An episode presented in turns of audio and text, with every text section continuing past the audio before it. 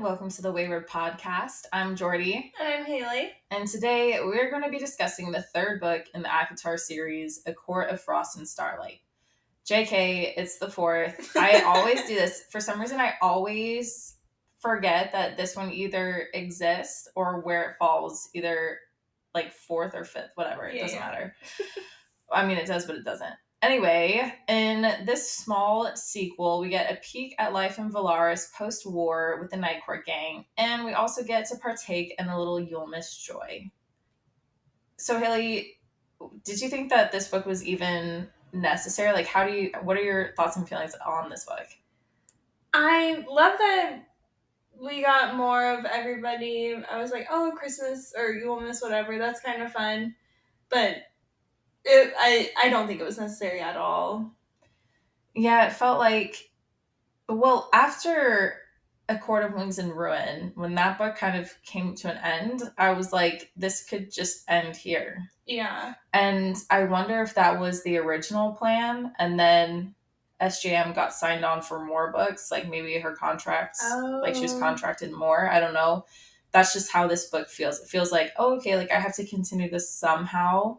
And so here's a little prelude, like a little interim intermission between the acts. That makes sense too because it's kind of this book is definitely closing out Rhysand and Feyre's chapter. And maybe if she did get signed on for more books, she was like, "Oh, I don't want to leave it with Wings and Ruin. I want to give them like something to be really hot and a book that's really just like celebrating them together. Honestly, yeah, celebrating them together, tying up anything that could have been left to our imagination essentially because we get to see Feyre kind of grow into her role as high lady yeah, and true. like she gets her own art studio and she's helping all these people and it's really a community and we kind of get a little bit of closure on Rhysand and her happily ever after. One thing that I thought was important in this book was highlighting Cassian and Nesta's romance. And I think we got a little snippet into them kind of seeing each other for the first time as like potentially mates. And it set up the next book well, I think. I also, though, I didn't really like the direction it went because I, at the end of Wings and Ruin, when he's like, she is willing to die with him.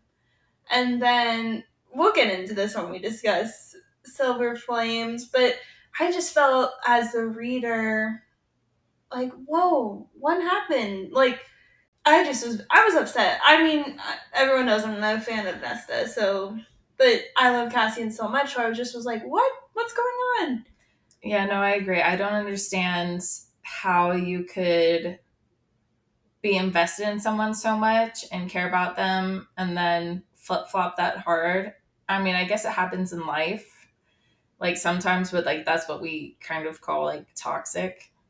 True. And I I don't know because I haven't read Silver Flames yet, so like I don't know if we get a look into what's happening kind of in Nesta's mind when this is going on, like why she would be kind of what feels like flip floppy about Cassian. Mm-hmm. And so yeah, I guess I guess this was like a really good in between to kind of shift perspectives for who we're going to be kind of reading about in the upcoming books. And so yeah, I, I think this is just a good one to kind of set the stage for Nesta and Cassian. Yeah, I have this is going into Silver Flames, but this kind of leads to it my biggest upset about this series is that the first three books are basically all Feyre except for like two chapters, I think. And then this one was a dual point of view, right? It was Rhysand and Feyre. Yeah. And then the next book, Silver Flames, is oh, this is like taking back to seventh grade English. What is third person where it's like I never Cassian, get those right. If I'm being honest, I think third person is yeah. Cassian walked into a room and he felt this way and Oh, I gotcha. right? Okay. Yeah, I don't Anybody? I'm sorry if I'm getting wrong, but like the story's not It's told like- from the I perspe- first person. yeah. It's told from yeah, it's third person. was that third person omniscient or something? Yeah, and I just hated that we went from first person for four books to the biggest book of them all is third person. I don't like third person, that's why, but and I just didn't like that it was different. Yeah. That's me though. Random thought. I mean, like I said, I haven't read Silver Flames, but I do find it interesting that you would go from the first person to third person. Maybe she connects more with Rhysand and Feyre, yeah. and like everything from here on out is just like a story. Mm, maybe that's good. Mm, I wonder if we could get into some theories about that. Psychology. I feel like no, no, no. I I feel like because we're also reading Throne of Glass at the same time, and while I'm reading Throne of Glass, I'm trying to pick up on all of the Fae mentions and how these two worlds Yeah. could come together. I'm like, ooh, well, okay, this is third person. What if somebody's actually telling this story and it's from one of these other universes? Well, last could you imagine? what I was thinking was we just kind of figured out that what is it? Aileen? Is it Aileen? Aileen? Else? Whatever. We're we're is. also reading Crown of Midnight, which is the second or third in the Throne of Glass series, depending on how you view the prequel. So this is a spoiler. So if you haven't read it, skip past this.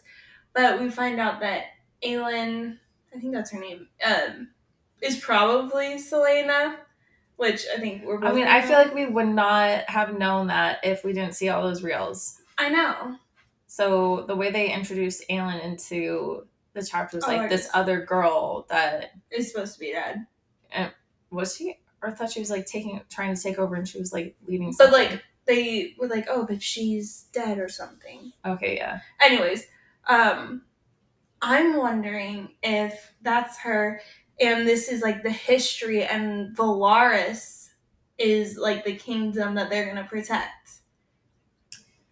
That's like who, like Aelin's going to protect Velaris. Yeah, and like, because you remember Rhysand's ancestors made a deal where like nobody will know about this place, and Oh. Aelin's come. Aelin's like trying to take over and get her pla- like her land back or whatever is at least what the rebels are saying. Yeah. So I'm wondering if that's gonna be Velaris. Oh, I love and like this. she's like the high lady. Oh, I guess there was never a high lady, so mm, she's gonna be the high lady. Well, in my imagination, She could be. um Oh, I'm sorry, because we also had another theory that Kaltain was going to be one of the surreals. Surreals. Yeah. because um, Celaena gave her a coat, and that's how you get a surreal. I thought it was surreal. Whatever, I don't care. I'm reading it in my head. So It's on my head. I can do whatever I want. If Chaol turns out to be Rhysand in my head, that's how it happens. I mean, okay. Anyway, back to Frost and Starlight. Oh yeah. We also had the Yulemas, which is also mentioned in Throne of Glass. So this is Yulemas is Christmas. well, yeah, but it's also these are two different universes supposedly. So Mhm, if fair. Yulemas is happening everywhere, then something's got to be connected. I'm excited to see how. But yeah, we celebrate Yulemas. We Oh, have a great gifts, time. All the gift giving. It was really just like a lot of fluff, and then Oh, what do you think? What do you think Cassian gave Nesta? oh, I have no idea. That's I'm so bad at even pondering up anything. You Like it could be anything. Maybe it's like some sort of armor or maybe a knife. Didn't she want to borrow a knife or something? Or was that Elain? That was Elain. Yeah. Do you think you'll find out? Mm, since you're asking me, I think we will. I've always wondered. I always want to know. I feel like you're lying to me. I feel like you know what it is. I'm not gonna tell you if I do or don't, but I remember reading that and being like, "This better come back rounds." So hopefully it does. I guess we'll find out in the next book. Yeah. All right. The game we are going to play today is who would you like to receive a Yulemas gift from? Like if it was a, I was about to say white elephant, but what is it called? Secret Santa. Secret Santa. Thank you. who would you want to give a gift for and who would you want to receive a gift from? So I've been thinking I would want Azriel to get me a gift. I think because of his who he is as a person and then his gifts as being like a spy, I think he's probably an amazing gift giver if like he cared about you. And I think that would just be so sweet. I think he'd give such a good gift. I would want to give Cassian a gift. I think it would just be really fun and easy. And anything I give him, I feel like he would be a champ about, and it would be fun to give him like a bad gift.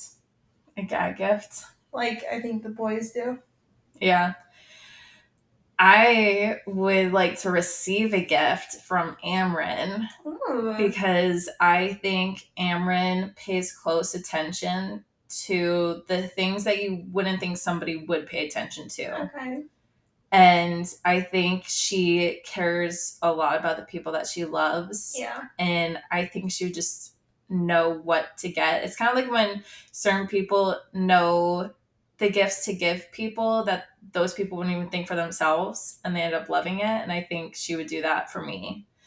And then I would love to give Azriel a Aw. gift because I'm going to do my own horn here. I think I'm a pretty good gift giver. And I think Azriel could be somebody who may potentially be hard to get a gift for, but Yeah. like if he got a gift that he really liked, like I feel like he would just be so happy about it and like feel Mhm. seen.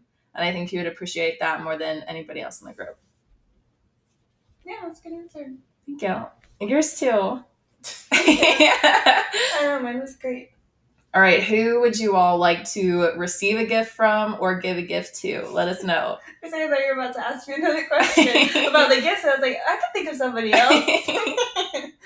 all right, happy readings, everybody. Bye.